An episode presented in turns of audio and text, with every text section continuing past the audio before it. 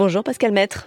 Bonjour. Photojournaliste depuis près de 40 ans. Aujourd'hui, vous travaillez pour l'agence MIOP. Vous avez sillonné de nombreux pays, notamment le Niger, théâtre récemment d'un coup d'État.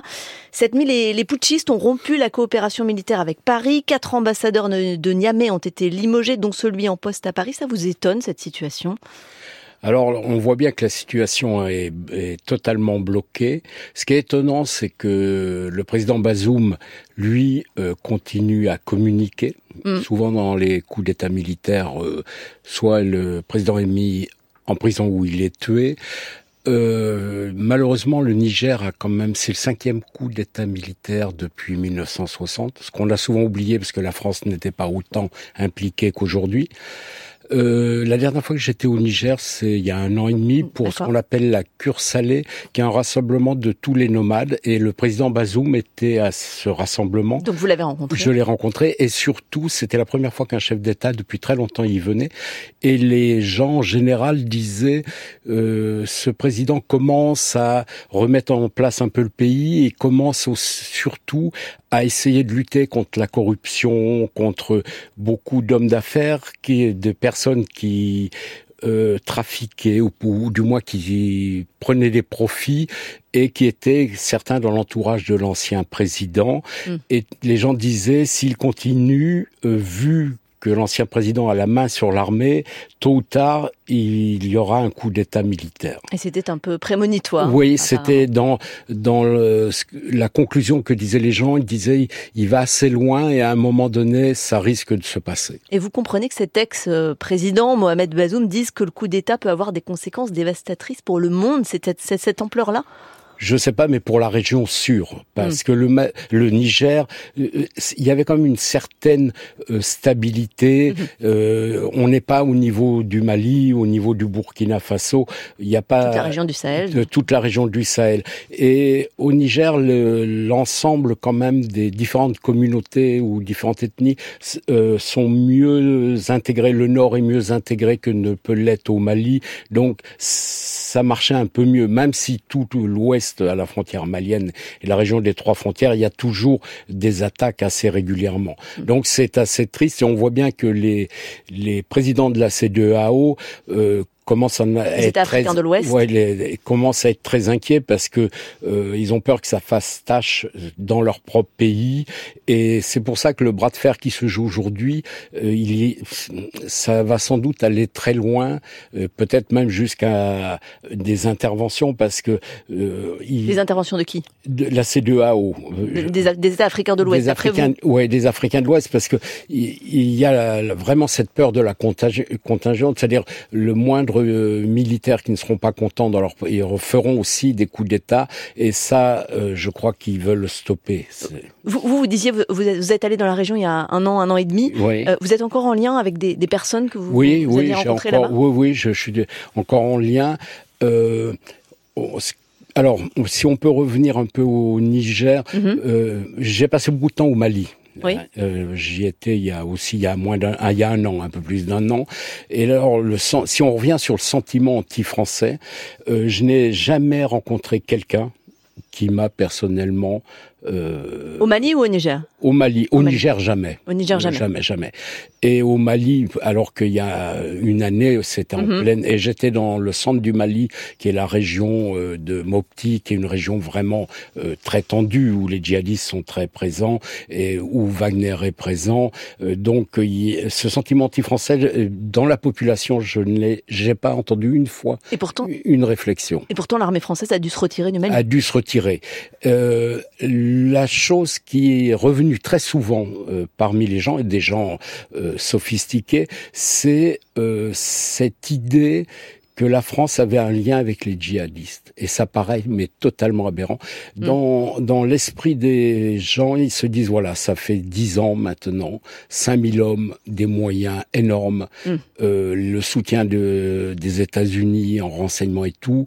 Et non seulement le problème n'est pas réglé face à des gens en claquettes sur des motos et la situation s'est totalement dégradée. Donc, il y a bien un intérêt, une connivence entre ces personnes mm. pour rester. Et ça, c'était c'est très ancré. Et je lisais là sur le Niger, on revient à nouveau sur les populations, cette jeunesse qui vraiment est désœuvrée économiquement. Le euh, Mali, euh, qui vivait du tourisme, le centre du Mali, je parle, est totalement, euh, depuis dix ans, abandonné mhm. économiquement. Euh, 2500 écoles fermées dans le centre du Mali, c'est-à-dire depuis dix ans maintenant, combien d'enfants euh, ne, se sont pas scolarisés? Tout ça, qu'est-ce que ça va devenir? Hmm. Et qu'est-ce que ça va devenir aussi avec euh, ces changements liés à, à, la milice Wagner qui est présente aussi sur place?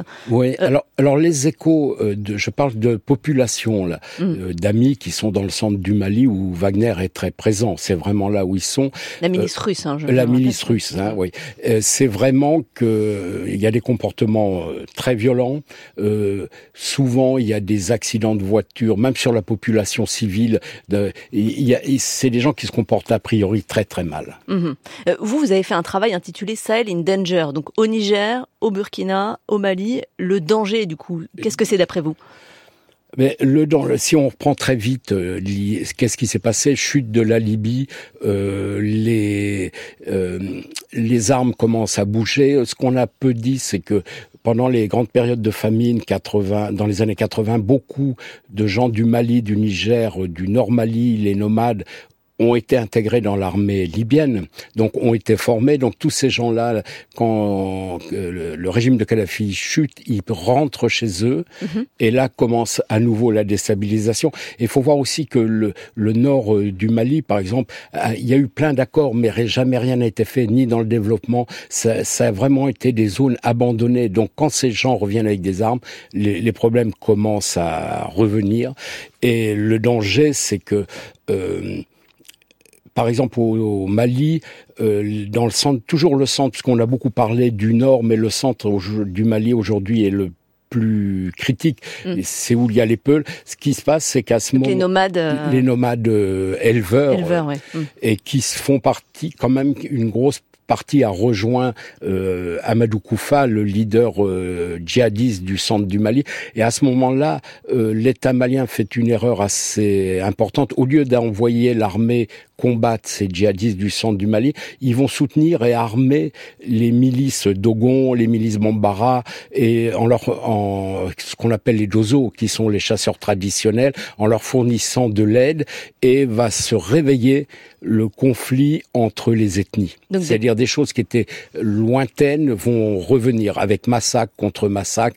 Et là, maintenant, tout ça est très déstabilisé et, et vraiment une, met en danger toute cette hmm. zone. Et, vous, Pascal Maître, vous, photojournaliste, est-ce que vous avez envie de retourner là-bas, dans cette zone? Est-ce que vous pouvez le faire ou c'est trop dangereux?